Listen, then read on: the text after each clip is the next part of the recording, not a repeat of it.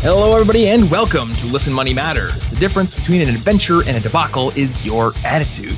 My name is Thomas, and I'm here as always with my good friend Andrew. Andrew, how are you, and what are you drinking this fine afternoon for you, morning for me? Uh, I, I've just I'm like 13 minutes into the uh, appropriate drinking time. It's like Five o'clock? Yeah, that's right. Which is, so it's 9:13 here, um, a.m.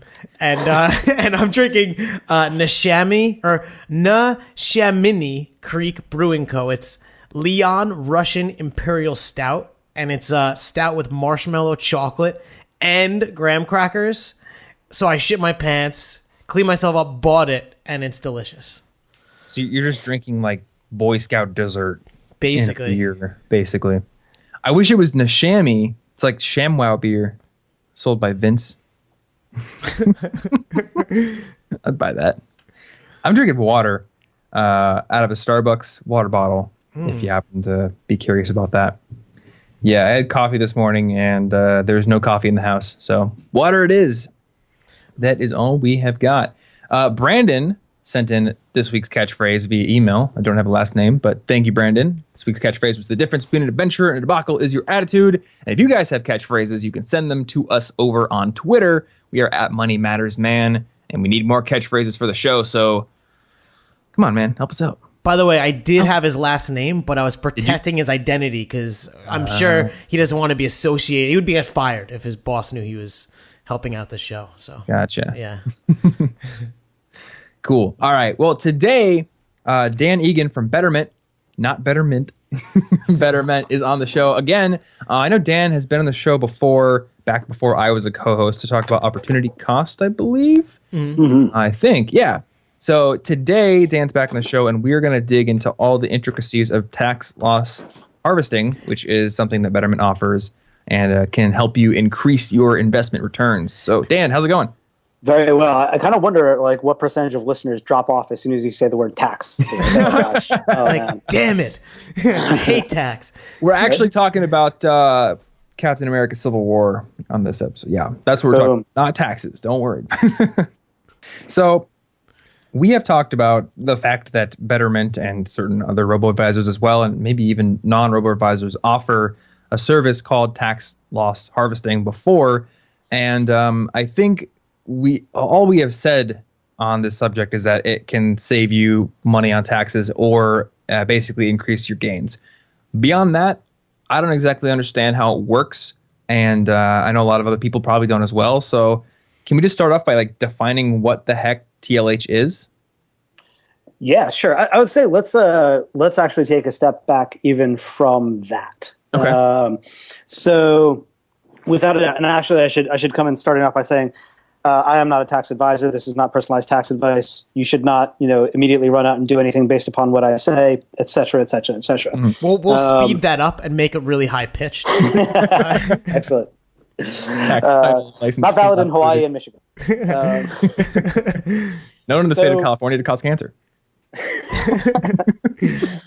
So um, taxes are, you know, like generally everybody's going to pay taxes at some point. Um, the vast majority of uh, U.S. citizens are going to pay tax just because of earned income, right? Like you get paid a salary. Um, whenever you get paid, as long as it's a sort of 1040 or a W-2 type thing, you are going, you're uh, the automatically your employer is going to withhold um, taxes to help pay taxes at the end of the year. And uh, much as there is earned income tax, which is what's you know what happens when you just earn money from a salary or something, there's also investment tax. Uh, and investment tax is a little bit more varied. So the first part of it is investment income tax, which gets charged on any income that your investment throws off. So that might be a coupon that a bond or a bond fund throws off, or a dividend that a stock uh, pays off. So both of those are, you know, you might just be passively holding um, a U.S. stock fund. It's probably going to be paying out a dividend yield of somewhere between one and three percent per year, um, and you will owe, uh, you know, income tax on that income. And that doesn't include actual gains on the price of the stock you own. It's just dividends and kind of money that it shoots off and puts into your bank account directly, You got it. right? Okay.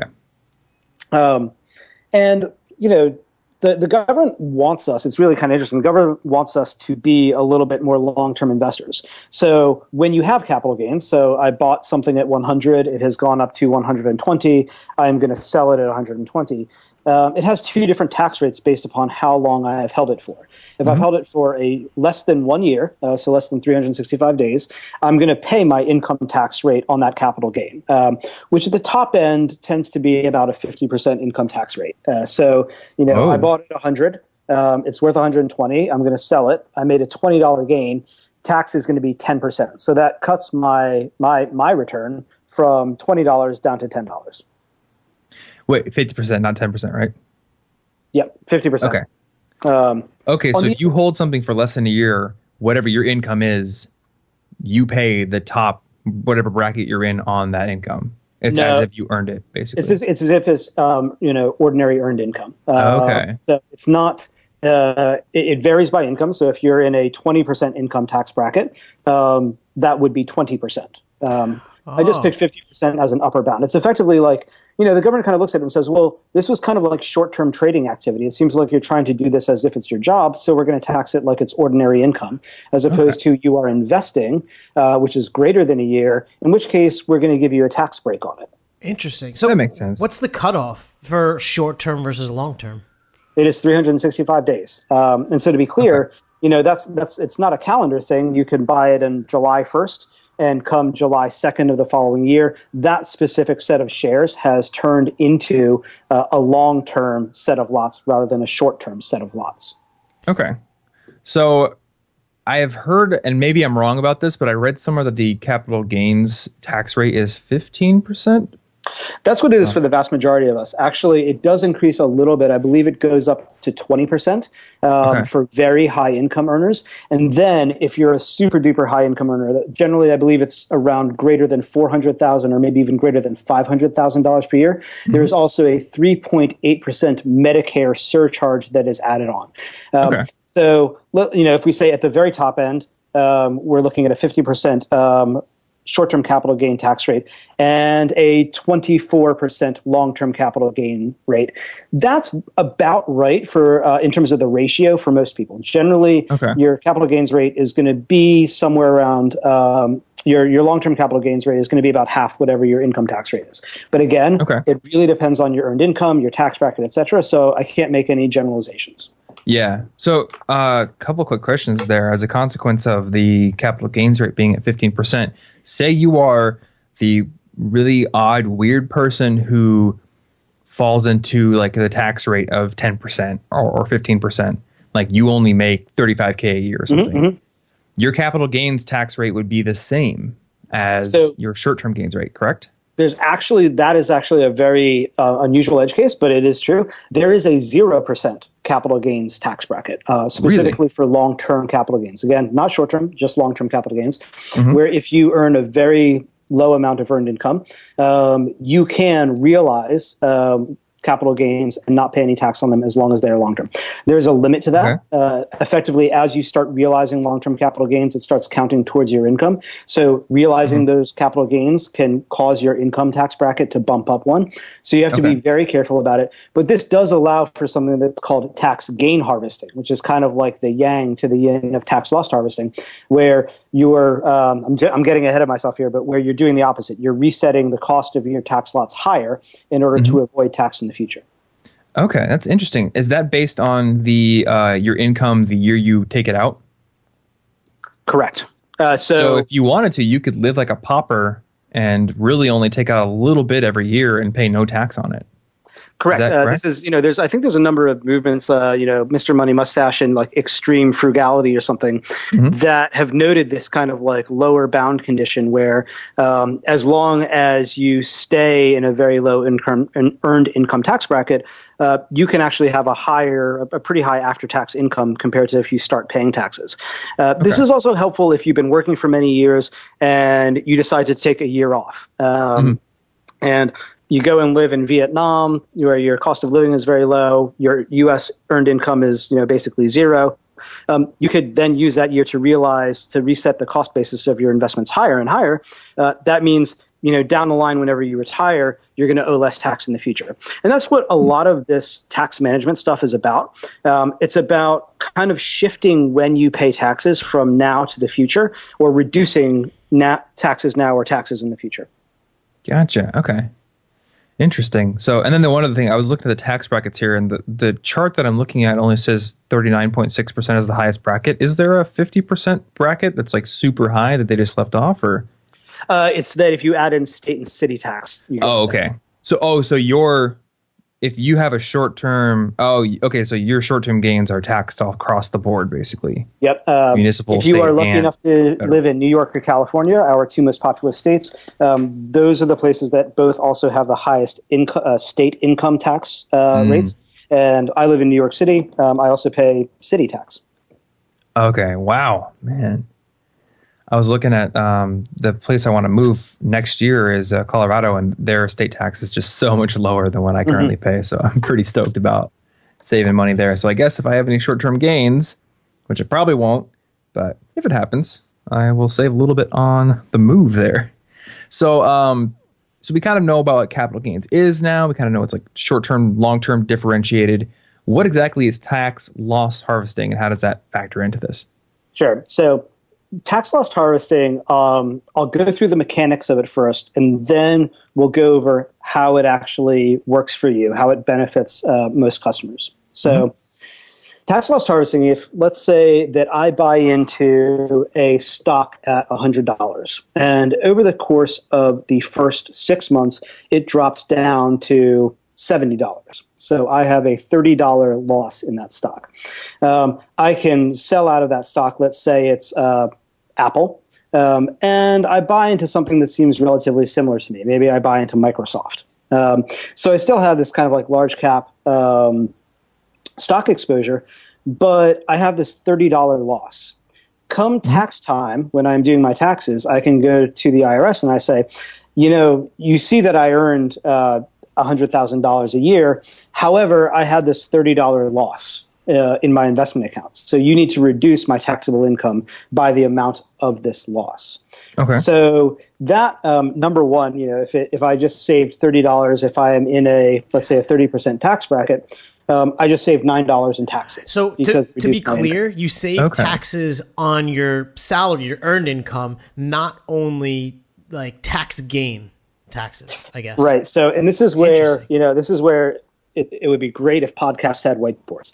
Um, so I actually have way, notes here. We can put them in the show notes if we want. Genius. Uh, the way this works is that there's a very specific netting procedure that the IRS wants you to use. So, number one, first step, step number one, is we net our short term gains and short term losses. So, if I had some short term gains, I could offset them using short term losses. Uh, step two, I do the same thing with long term gains and long term losses. I say, okay, I have $30 worth of long term uh, losses and $15 worth of long term gains. My net long term position is $15 worth of long term losses. I then. Oh, wait, and to be clear, Dan, this is what Betterment's doing behind the scenes. So no, uh, this is what you have to do at the end of the year. Oh, okay, uh, I got you. When you are reporting your taxes, this is how the IRS says that you have to go through this process of of netting taxes. Okay. Um, then step three is that you net, you offset your short-term gains and long-term gains. So if I had ten dollars worth of short-term gains and fifteen dollars worth of long-term losses, I would end up with a net of five dollars worth of long-term losses. Only once you've gone through all of those steps are you able to use that five dollars to offset your ordinary income, your salary. And there's a cap. You can only uh, offset up to three thousand dollars worth Okay. of ordinary income. However, that ordinary income offset is probably, um, you know, unless you have a lot of short-term capital gains, uh, is going to be the most valuable use of those tax offsets because it's generally your highest tax rate. So if you did this, and let's say it was a little higher, let's say you had like a thousand dollars in Apple instead of a hundred, and you ended up with, you know, a, let's say you ended up with a thousand dollar loss. Yep. Um, and there was no gains to offset. Say you're like taxed at twenty eight percent or something, like you're saving two hundred eighty bucks, and then you That's can just it. put that right back into your investments. So it's like you're getting two hundred eighty free dollars to put into your investments, right? You got it. Is that correct? Now, you, absolutely. Um, so now we're starting to get into how this benefits the investor. Okay. So um, there's um, kind of four or five main pillars of how tax loss harvesting helps people: uh, tax deferral, tax rate arbitrage, um, permanent tax avoidance, and inflation. And I'm going to go through all of these because obviously that was just a bunch of jargon.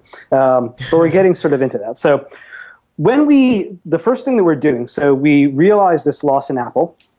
Um, we use that $1,000 to say that we've earned less this year. So we're going to reduce our tax at an ordinary income tax rate. Um, we can't forget about that $1,000. At some point in the future, we're going to owe tax on that $1,000. that we lost? Uh, well, so we've you you have to think about it in terms of you've embedded a future gain, right? So the idea is that like we buy Microsoft, Microsoft goes up, um, and we, because we kind of bought low, um, it means that the gain to the IRS in the future will be bigger, right? So for the sake of it, let's imagine that we bought the same thing again, right? Like, um, Oh, okay. So if I buy at nine thousand today and it gets up to twenty thousand, it's as if we were buying at ten thousand originally, but now it's just nine thousand more or one thousand more. Exactly. Okay. I guess the, The idea is is like you're gonna get all these losses early, but it'll go. The stock's gonna always go up. Type.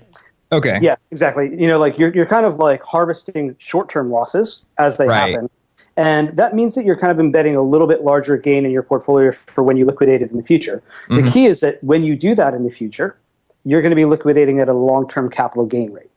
So Yeah, and you're money's avoiding worth tax less, at too. like 40%, but um, you're going to pay more tax at 15%.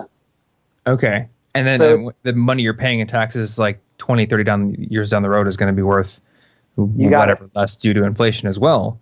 So, So- you've already started clicking through it. So number one, we're arbitraging the tax rates. Number 2 Mm-hmm. because we're deferring taxes in the future, it means that we can keep more invested today or put more into the portfolio with the money that we didn't have to pay in tax. Right. Um, if at some point in the future we decide that we want to give some money to charity, we can take those specific shares that have the largest embedded gain, and Mm-hmm. actually, it's more efficient to give those than to give cash to the charity. Um, you get a, well, you know a charitable deduction, and you don't have to pay the tax. So that's a the permanent tax avoidance aspect of it. Is that if you're a charitable person, uh, Okay. there's ways to get around that. Does Betterment course- allow you to do that? Like transfer sections of your portfolio and, and just kind of like not take a tax hit? I'm going to say not quite yet, but not quite yet. Um, and then the, the final thing is, uh, as you were alluding to, you know, I, I, I sort of embed this $1,000 gain into my portfolio, um, and then 30 years from now, I realize it. The tax I'm going to owe on that's going to be worth like a cup of coffee at that point in time. So Okay. this is one of the only cases I'm aware of where inflation works for the investor because what it is doing is it is eroding the true value of the tax you're going to have to pay. Hmm. Interesting. Uh, I guess infl- the only other one I can think of is inflation would technically help you if you were shorting stock, right? Ooh. Yeah, generally you don't do that for long periods of time. That's true. If you, I mean, if you were shorting for a long period of time in some weird fantasy situation, that would. I'm not saying you should short stock because of that, because shorting is uh, laden with pitfalls. But I'm just kind of just uh, spitballing Yeah, here. no, that was, uh, that yeah. would be the other solution or other situation where it would help you. Mm-hmm. Um, so I read through like a very, very easy example of this over on Bogleheads before um, going into this episode, just so I was kind of familiar with how it worked. And I didn't get to the rest of the article, but uh, from the length of the page, it implies there's a lot of uh, technicalities and, and things that you need to know. Um, and one of these things is like there's such a thing as a wash sale. Correct. So, what exactly is a wash sale? So a wash sale uh, is basically a, a, a way of saying, hey, you shouldn't be tax loss harvesting without taking on some risk. So Okay. uh, say on, let's say, March 1st, I tax loss ha- harvest out of an ETF. Um, what I actually have to do is look 30 days on either side of that event. So I have to look back 30 days to say, hmm, did I buy that ETF in the past 30 days at like a different price point? If so, I have to reset the cost basis uh, to that. It's a little bit like you can't tax loss harvest when you've just um, bought an additional share of something. And the other one is more more understandable. Perhaps I should have done the other one first. Is afterwards. So if I sell out of an ETF um, realize a loss, and then buy it back the same day, the IRS isn't that stupid. Um, the IRS is going to go, wait a second, you actually maintained your exposure um, to this thing over the period of time. So that washes. When you purchased it, it washes. It washes away the loss uh, of what you of the loss you realized recently. So you Okay. have to avoid wash sales for a grand total of 60 days. 30 days Gotcha. before the tax loss harvest and 30 days after the tax loss harvest. And That especially if you're kind of doing this, you know, you have a small portfolio, you're just starting out. Um, if the way you handled this was that you just stayed out of the stock for that period, it can introduce some really significant tracking error to your performance. It means that you know, like you know, emerging markets go down, you tax loss harvest out of it. Emerging markets, you know, climb right back up, but you were out of it for those 30 days. And you don't want to do that. So a key thing is finding sort of a an alternative security that is going to roughly maintain your exposure without being exactly the same thing. I think somebody was telling me about this uh, either on a previous episode or maybe it was my accountant saying like you picked like the three best funds in the category and you would sell uh, the best one when it loses and then you would immediately buy the second best one. Is that kind of how it works? That's how it works. Okay, cool. Um, yeah, and I guess the wash sale thing d- makes sense. Otherwise, I would imagine like big companies would be just coding computer programs to immediately sell everything the moment it loses money to harvest taxes like once a 2nd So that makes sense. Um, it says there's also like a issue with qualified dividends. Like if you um, if you hold something for less than that 60 day period, uh, then your dividends aren't qualified. Now, what exactly is a qualified dividend? Is there like an unqualified one? Um, yeah. well? Uh, so unqualified dividends are what I would consider normal dividends, where, as we said, it's income. Um, you're going to pay an ordinary income tax rate on it. Qualified Okay. dividends uh, are they basically get preferential tax treatment. I believe usually because they're U.S. based companies of some sort. Um, dividends, as long as you've held the stock for a reasonable period of time, i.e., 60 days, um, you get a preferential tax treatment. So that you can't kind of like come in the day before it pays a dividend, get a dividend, um, get a long term capital gain treatment on that dividend, and then sell right back out of it. Um, this is something that effectively makes us prefer U.S. dividends over international dividends, for example. Okay. So are you Um, saying a qualified dividend actually gets you the long term rate even if you hold it for less than a year? Correct, It- but it's just a Oh. dividend. Yep. Just for the dividends. Okay, so it's not it's not an actual gain, but basically you're you're saving potentially ten percent if you're in the normal tax bracket uh, by getting a qualified one. In a, a very similar fashion, it's also true for municipal bonds. Uh, so mu- municipal bonds are tax exempt. Even better than being qualified is being tax exempt. You simply don't pay any federal tax on that coupon coming off of municipal bonds. Um, there are issues around wash sales and holding it long enough with municipal bonds in order to get the tax exempt status. Gotcha. Okay. So if people are using Betterment or any sort of automated solution, Mhm. they aren't doing this on their taxes at the end of the year, are they? Um, like you guys are kind of doing the stuff on Correct. the back end automatically. How exactly So- does that work? any any um, you know the the custodying broker, uh, which is the person who kind of like does the record keeping and the administration on your account to figure out what was the cost basis of the lot sold, was there a wash sale.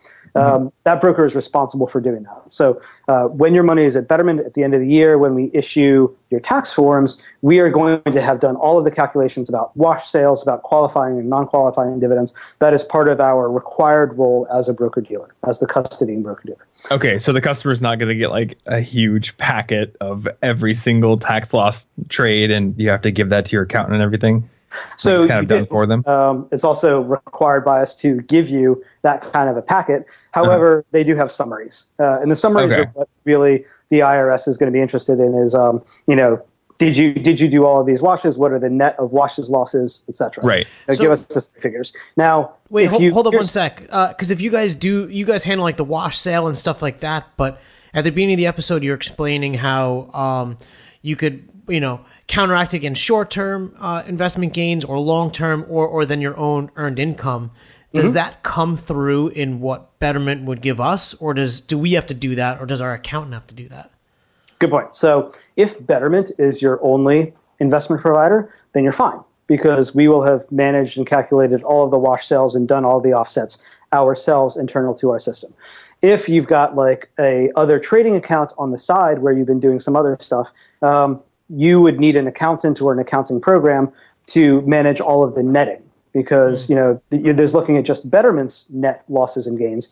You would have to include the other accounts' net losses and gains as well. But if I didn't own any of the things that Betterment invests in, any of the ETFs, then it would be fine. Then, like if I only bought Apple and you guys don't buy Apple, it's it's a non-issue. So uh, it's a non-issue from a wash sale point of view because we wouldn't be buying and selling identical things. Uh, you would still need to do the correct netting. So, for example, and this is one of the cases where um, tax loss harvesting can be useful if you also have like a play account or a trading account. Um, let's say through the course of the year, you are racking up a lot of short term capital gains because you're a trading genius, hypothetically.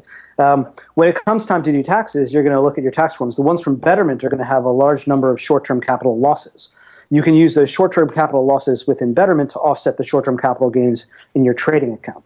So the tax netting still needs to be done at your kind of household or your tax filing level across all of your different accounts. But um, you know, the Betterment will do all of the correct netting for all of the assets that it's aware of on our system.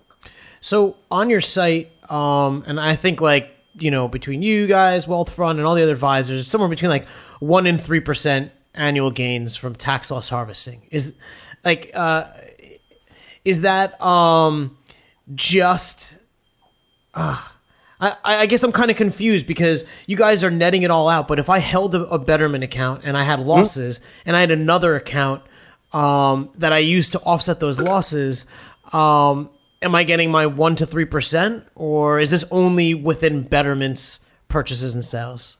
Great, great point. So the answer is neither account is going to directly show this change in performance, right? The change mm-hmm. in performance comes from reducing your tax bill. It doesn't it doesn't automatically make your balance go up. It's not like there's a little line at the end of the year that says, you know, tax alpha that you're going to get, because the way it works is that complicated netting procedure, um, and especially that it offsets your ordinary income. So when we do our assessments of how valuable it is, we're kind of saying, listen, Betterment is responsible for doing tax efficient portfolio management. Whenever we incur or we have to pay taxes because of what's going on in the portfolio, that's on us, right? Like when you get dividends, if we realize short term or long term capital gains, um, on January 2nd, we're like, uh, we have to pay for that, and the money comes out of our hypothetical portfolio. Okay. On the other hand, when we turn on tax loss harvesting, we're actively realizing these losses through the year.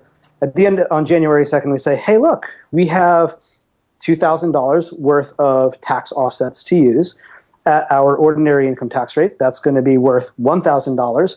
That's a net inflow of cash into the account because of the tax efficient services we provide. So, you know, the if you look at um, how we calculated it, we used something called an after tax IRR, internal rate of return, which is used to look at these sorts of phenomena where it's about how and why you add cash into a portfolio or take it out. And mm-hmm. that's where you see the alpha is kind of like how much the portfolio would have grown by because of the tax management, especially the avoiding of ordinary income, which means that you can keep more money in your portfolio or even add money to your portfolio due to the fact that your taxes were lower. Okay. So I have a few questions that are rattling around in my head right now. Mm-hmm. Uh, one that uh, we kind of got away from the whole like the paperwork you have to deal with at home due to all these losses and gains. Mm-hmm. Is there going to be an increase in the amount of work your accountant has to do, and thus the amount you have to pay your accountant that's going to offset the the value of this? Good question. So really depends. Um, on your situation. So I think again, if Betterment is your sole investment manager, it's mm-hmm. relatively straightforward because we will have taken care of most of the netting. It okay. might still be that you pay an accountant, um, and he says, "Wow, like maybe I should check these wash sales myself." Um, and he charges you more for that. It's I don't believe it's um, necessary, but it's definitely something that they can do. If, yeah. on the other hand, you do have um, many different accounts, because of the fact that wash sales and netting need to happen across your entire household or tax entity, that mm-hmm. may end up costing more because he needs to double check everything that you know everything was done right at a, a top level.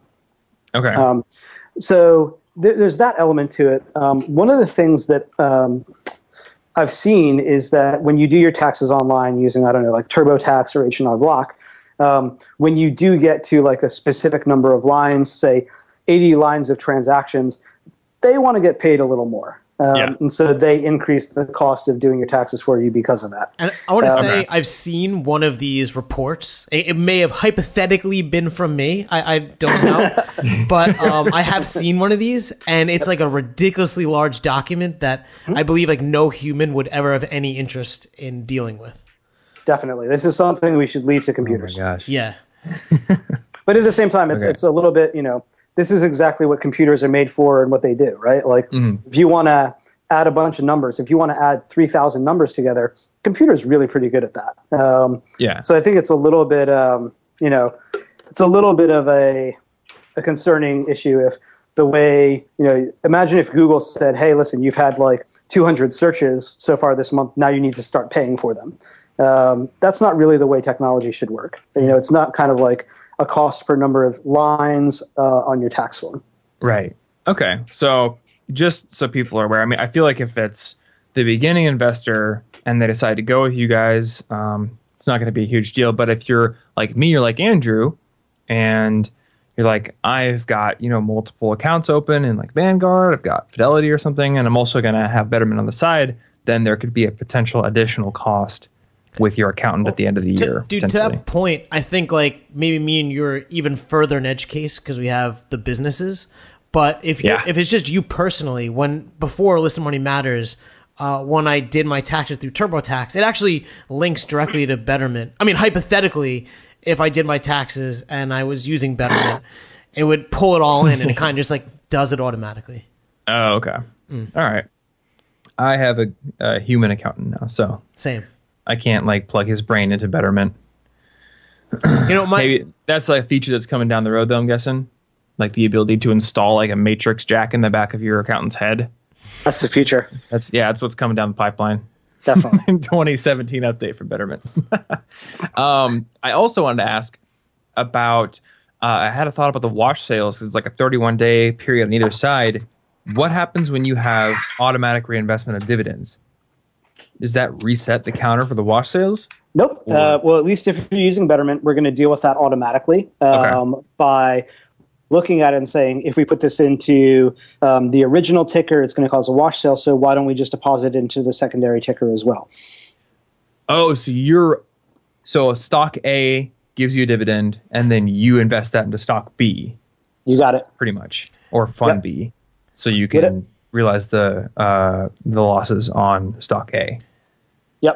Yep. So, Okay. okay. Um, I uh, really like the the graphs. You know, on the TLH page on Betterment, and it shows you know gains, uh, you know, one to three percent, and blah blah blah, and it's all great. But I figured, uh, well, I figured I know there are a bunch of naysayers in the audience, and definitely on the internet, and so I spent like a lot of time, kind of like culling all of the Ooh, nays. cage fight. Cage fight. Yeah, so so I'm, I want to put you in the hot seat. I have like some uh, things that people say about TLH, and I want you to maybe tell us what you think.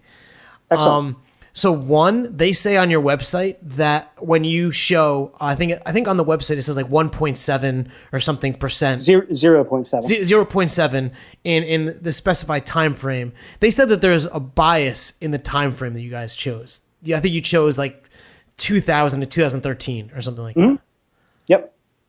Um, you know, I, I wish there was. The fact is that that's how far back we can get data that we kind of trust to be a reasonable proxy of the portfolio. Um, you know, the further back you go in time, the sort of scarcer, like good daily returns data is to be able to use. And um, for the funds that we use, you have to keep in mind we use ETFs. ETFs started being used. I think the first one came out in either 1993 or 1996.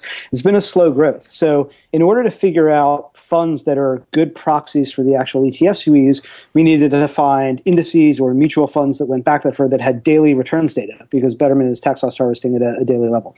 Uh, for some reason, 2000 is when I don't know. Um, maybe that's when the internet really started, or when data really started being recorded better. But that's when we have high quality data going back to that we felt comfortable that we could do a back test and would be representative of the outcome.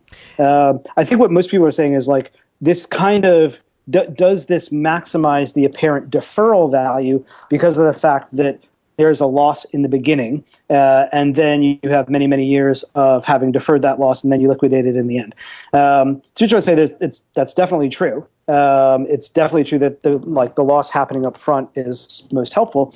Uh, on the other hand, that's kind of true for all of us. Um, like if you're saving on a regular basis, you're constantly putting new money in. This is going to be constantly working to realize those losses as they come through.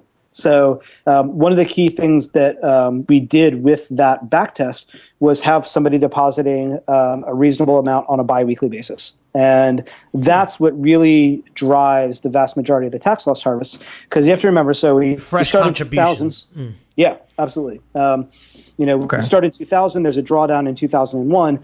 Then the you know the portfolio is just growing, literally from like 2002 straight through to 2008. So in an upward market, there's only very short-term periods where you can tax loss harvest when there's a little local dip uh, before it's going to be permanently in a capital gain. So I think that you know on on the on the size of like how misleading is this? It's probably not very misleading. It's not kind of the biggest issue um, that I would have with how we value it. And and just on kind of what you said, where you assume they were bi-weekly contributing. So I guess it's mm-hmm. on average when people would get their paychecks if they have like a, a, steady job. You, would you say that um, if you you know dollar cost average and you're you're contributing on a consistent basis, tax loss harvesting is always more effective? Uh, I would. Def- I, I, can't say always, but I can say it definitely gives you more opportunities to tax loss harvest. Um, so this is one of those fundamental phenomena about tax, about investing markets and stock markets is that generally lo- losses are short term. Hmm. So uh, they're kind of ephemeral, right? And if you want to be actively tax loss harvesting, having lots of price entry points where you've been saving on a regular basis to capture those short little downturns, um, regularly saving is going to definitely give you a greater opportunity to do that. Hmm. Okay. Uh, so I'm looking, I'm digging into the performance or the returns calculation page on that. We, and one of the things says, unless otherwise specified, these estimates do not factor in any additional taxes that might be owed on the eventual liquidation of some or all of the portfolio. Does that mean that it's not taking into? Does that mean it's basically just saying this is the return before you would take any money out of your account? Uh, so if we go down, um, actually, let's go up to the top, and there's a table of contents along the right hand side. And then there is a TLH plus results. So uh, we actually wanted to make sure that we included liquidation costs in our uh, assessment of how much tax alpha it was generating. Mm-hmm. So the first graph that I'm looking at in that section says tax alpha from an investor earning $100,000 from 2000 to 2013 uh, with no TLH or with TLH on. And it has a full liquidation uh, scenario there that is 62 basis points, so 0.62% higher. Even if you fully liquidate your portfolio, you have to pay taxes on all of those embedded gains at the end of that. Okay. Hmm.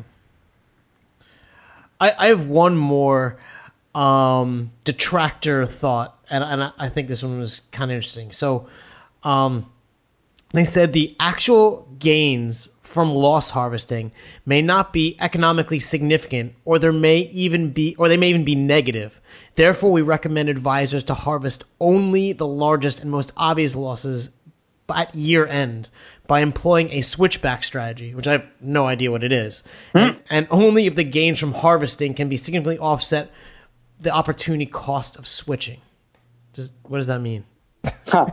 Um, so, taking a step back, um, a while ago, so I used to have to wear glasses, right? Mm-hmm. Um, which meant that, you know, like I would wake up in the middle of the night and go and stub my toe on the way to the bathroom, or when I wanted to go and swim in the ocean, I would need to, like, I don't know, wear goggles or watch out for my contact lenses and so on. So, probably about like 10 or 12 years ago now, I saved up money and I went and I got my eyeballs lasered. Um, which is, I hope, as close to torture as I ever actually come. um, and what that involves is you go in, they take like a reading of your eye, of the curvature of your eye, the lens where it's deformed, um, and then they, you know, basically laser your the curvature of your eyeball. And your eyes don't stand still; they're constantly like flicking around from one place to the other. So um, the way the laser works is that it puts out um, pulses of laser in the millisecond range. Uh, when I went in, he the doctor was actually able to tell me um, we need 18 seconds of burn on your left eye and 22 seconds of burn on your right eye, but the actual thing probably took a grand total of 10 minutes. Um, so think about this. This is um, we need to effectively put out a you know 12 or 22 millisecond burst of laser in a very precise angle to fix the curvature of your eye. Mm-hmm. No human being can do that. It is simply not possible. You would not ever have LASIK done by a human being. You'd be blind, basically. Oh, yeah. man. So this is one of those cases where it's a little bit like you know, um, you know how I don't know how does a dinosaur live out an ice age? Well, they don't. They die off. Um, the way that we do tax loss harvesting leverages the fact that it's an algorithm that's constantly on that loves doing complex mathematical calculations where there's no cost to tax loss harvesting those small things. Mm-hmm. If you're an advisor, you have to pay attention to it. You have to be constantly looking at it. We can run tax loss harvesting for an account multiple times per day in case that day happens to have been particularly volatile. Mm-hmm. So, mm. you know, there are things that like, you know, just aren't physically possible for a human being to do that technology can do. And when you open that door, it means that you're able to start thinking about um, how efficiently you do them, how cost effective they are. So the first element is like we've we've removed that barrier. Now we can operate in a near frictionless tax loss harvesting environment. So yes, like I would say if you were an advisor, you shouldn't try and do what we do, but that's why we wrote algorithms to do it. Um, the second part of it is this kind of odd thing, which is called a switchback strategy. So okay. um, once you've tax loss harvested, you know you, go from um, ETF A into ETF B. Um, the general idea is that well, you know, like you thought ETF A was better for some reason. Mm-hmm. So right. um, after you've tax loss harvested and after the 30 days have passed, you can switch back from ETFB into ETFA. Right. And for context, I, I looked up um, the difference in expense ratio between ETFA and ETFB for our U.S. total market stock funds, and it's a difference of one basis point, so 0.01 percent per year.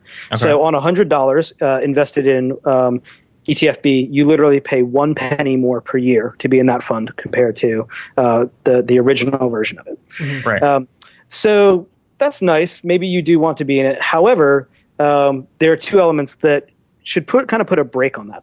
The first one is that if ETF B is in a gain, it's going to be in a short term capital gain, which again is that highest rate of tax that you can possibly have. So if you let's say you tax loss harvest out of A into B and you bank a one thousand dollar loss, mm-hmm. um, then because things often go up after they go down, you switch back from B into A. Now, because of the fact that that gain from B into A is going to be a short term capital gain, you're going to owe twice the tax rate on it. So switchbacks expose you to a higher propensity for short-term capital gains, which yeah. actually reduce the effectiveness of tax loss harvesting. Mm-hmm. The other thing is that just anytime you transact in financial markets, there's a little bit of bid ask spread. It's like paying a dollar to go over a toll. So um, you generally want to minimize that toll. So I'd say that um, you actually have to balance off that issue of switchbacks and so on against the relative difference in expense ratios and in costs by being in the two different funds. Betterment focuses on picking very low cost funds, even for our secondaries.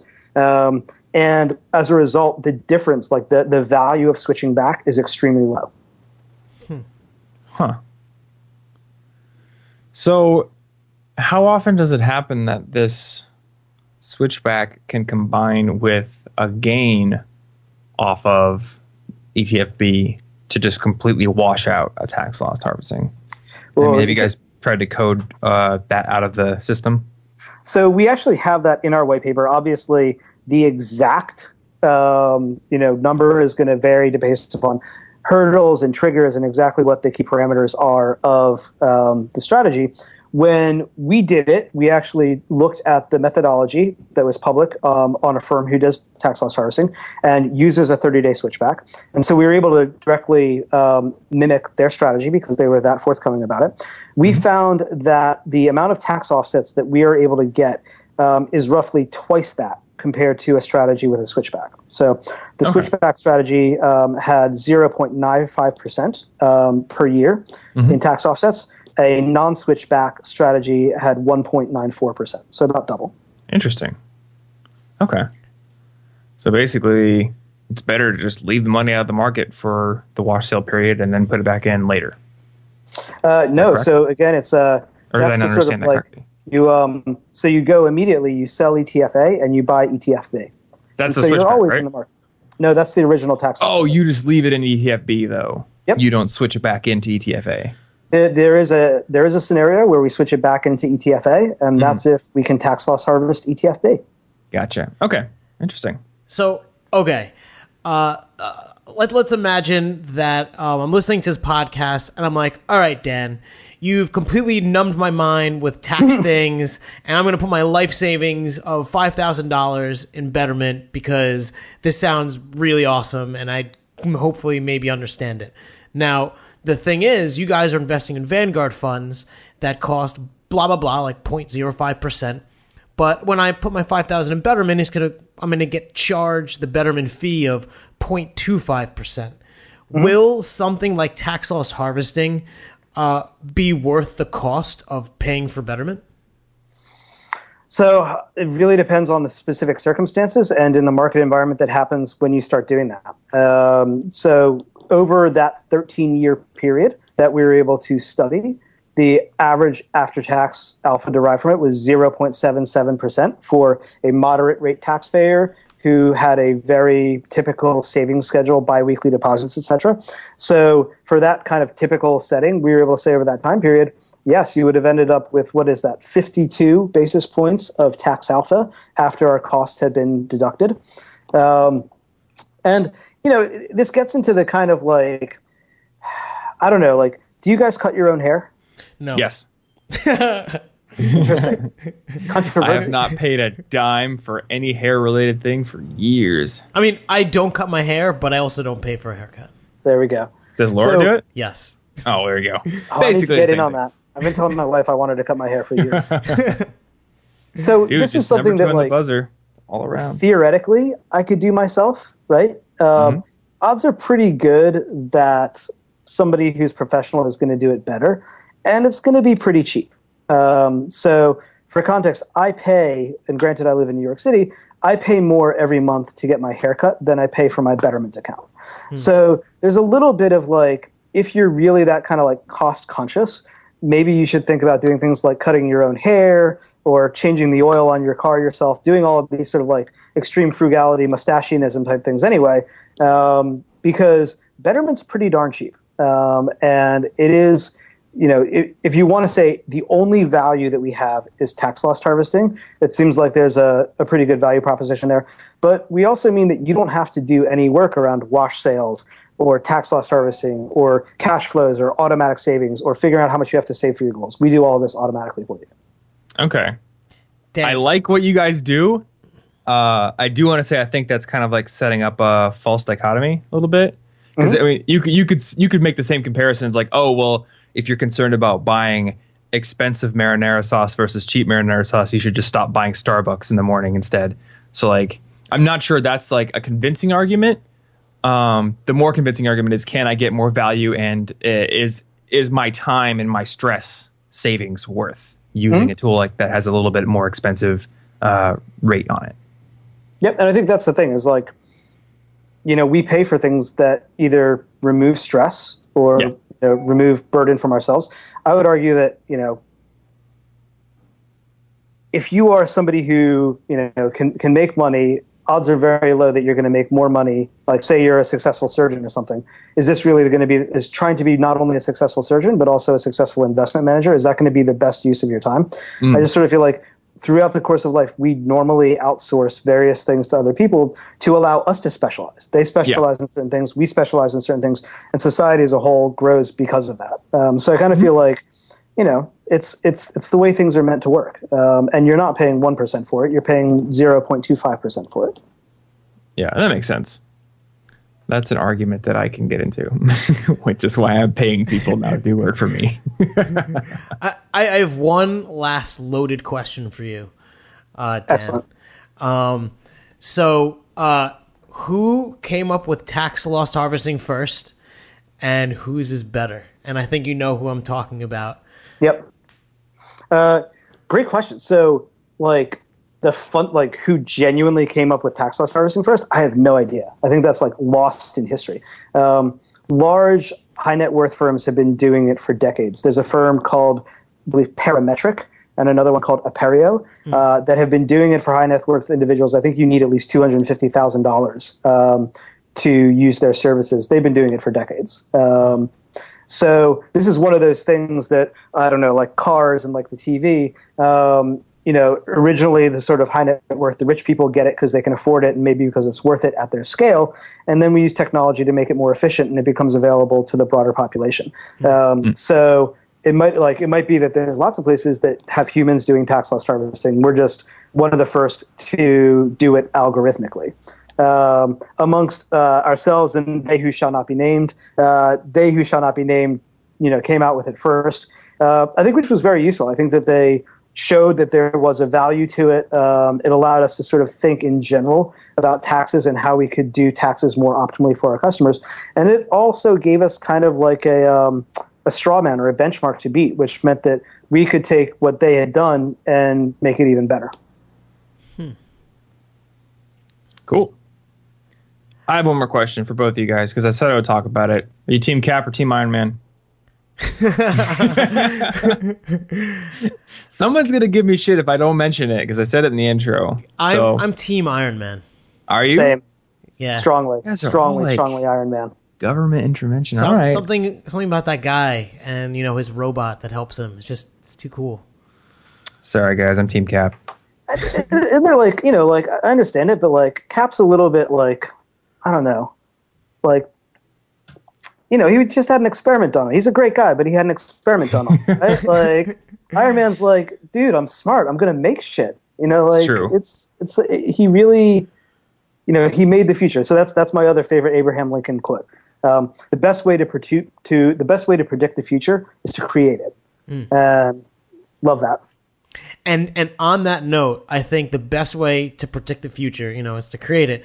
I, I think I know the best Christmas gift that you can give your wife, Dan. Um, hair trimmers. I'm, I'm happy that I have a very comfortable couch. nice. Don't cut your hair on the couch, though. All right, Dan. Thank you so much for coming on the show. My pleasure. Uh, usually, we ask guests where they can connect with you. I know they could probably go to Betterment, but I mean, do you have any social media things as well, or? Yeah. Um, so you can you can reach me at dan at betterment.com or I'm on Twitter at Daniel underscore Egan. Um, and I often go running along the East River uh, Park in Manhattan. So you can come and look for a, a, a puffing bearded man running along there. Sweet. Well, you can go stalk Dan. I know you can, Andrew. You're close enough. True. I, I, I will say, I was stalking out all internet things, trying to find like anti tax loss harvesting, whatever or even positive. And uh, I've seen you've made some appearances on random forums. It's like people arguing, and then it's like, "Hi, I'm Dan Egan from Betterment, and this is what I think." Yep. yeah, that's pretty cool. Hey, man. You know, like uh, if you want to, if you want to help the discussion, we're probably, you know, obviously we're we're not without our kind of like bias, but we do this stuff professionally every day. We we know a lot about it, so we should probably get in there too. Yeah, makes sense. All right, guys. Well, thank you so thank much, you, gentlemen. Listening. Thank you, Dan. Uh, yeah, check out the show notes over at listenmoneymatters.com slash show. If you want to join our community, you can go over to listenmoneymatters.com slash join and uh, start getting in on the discussion. And uh, I'm sure we'll have lots of arguments and technical stuff being thrown around in the forums there. Uh, lastly, listenmoneymatters.com slash toolbox is where you can find all of our favorite money management resources. I think that's all we got for you. So, guys, thank you so much for listening, and we'll see you in the next episode. Later, guys. Later, man.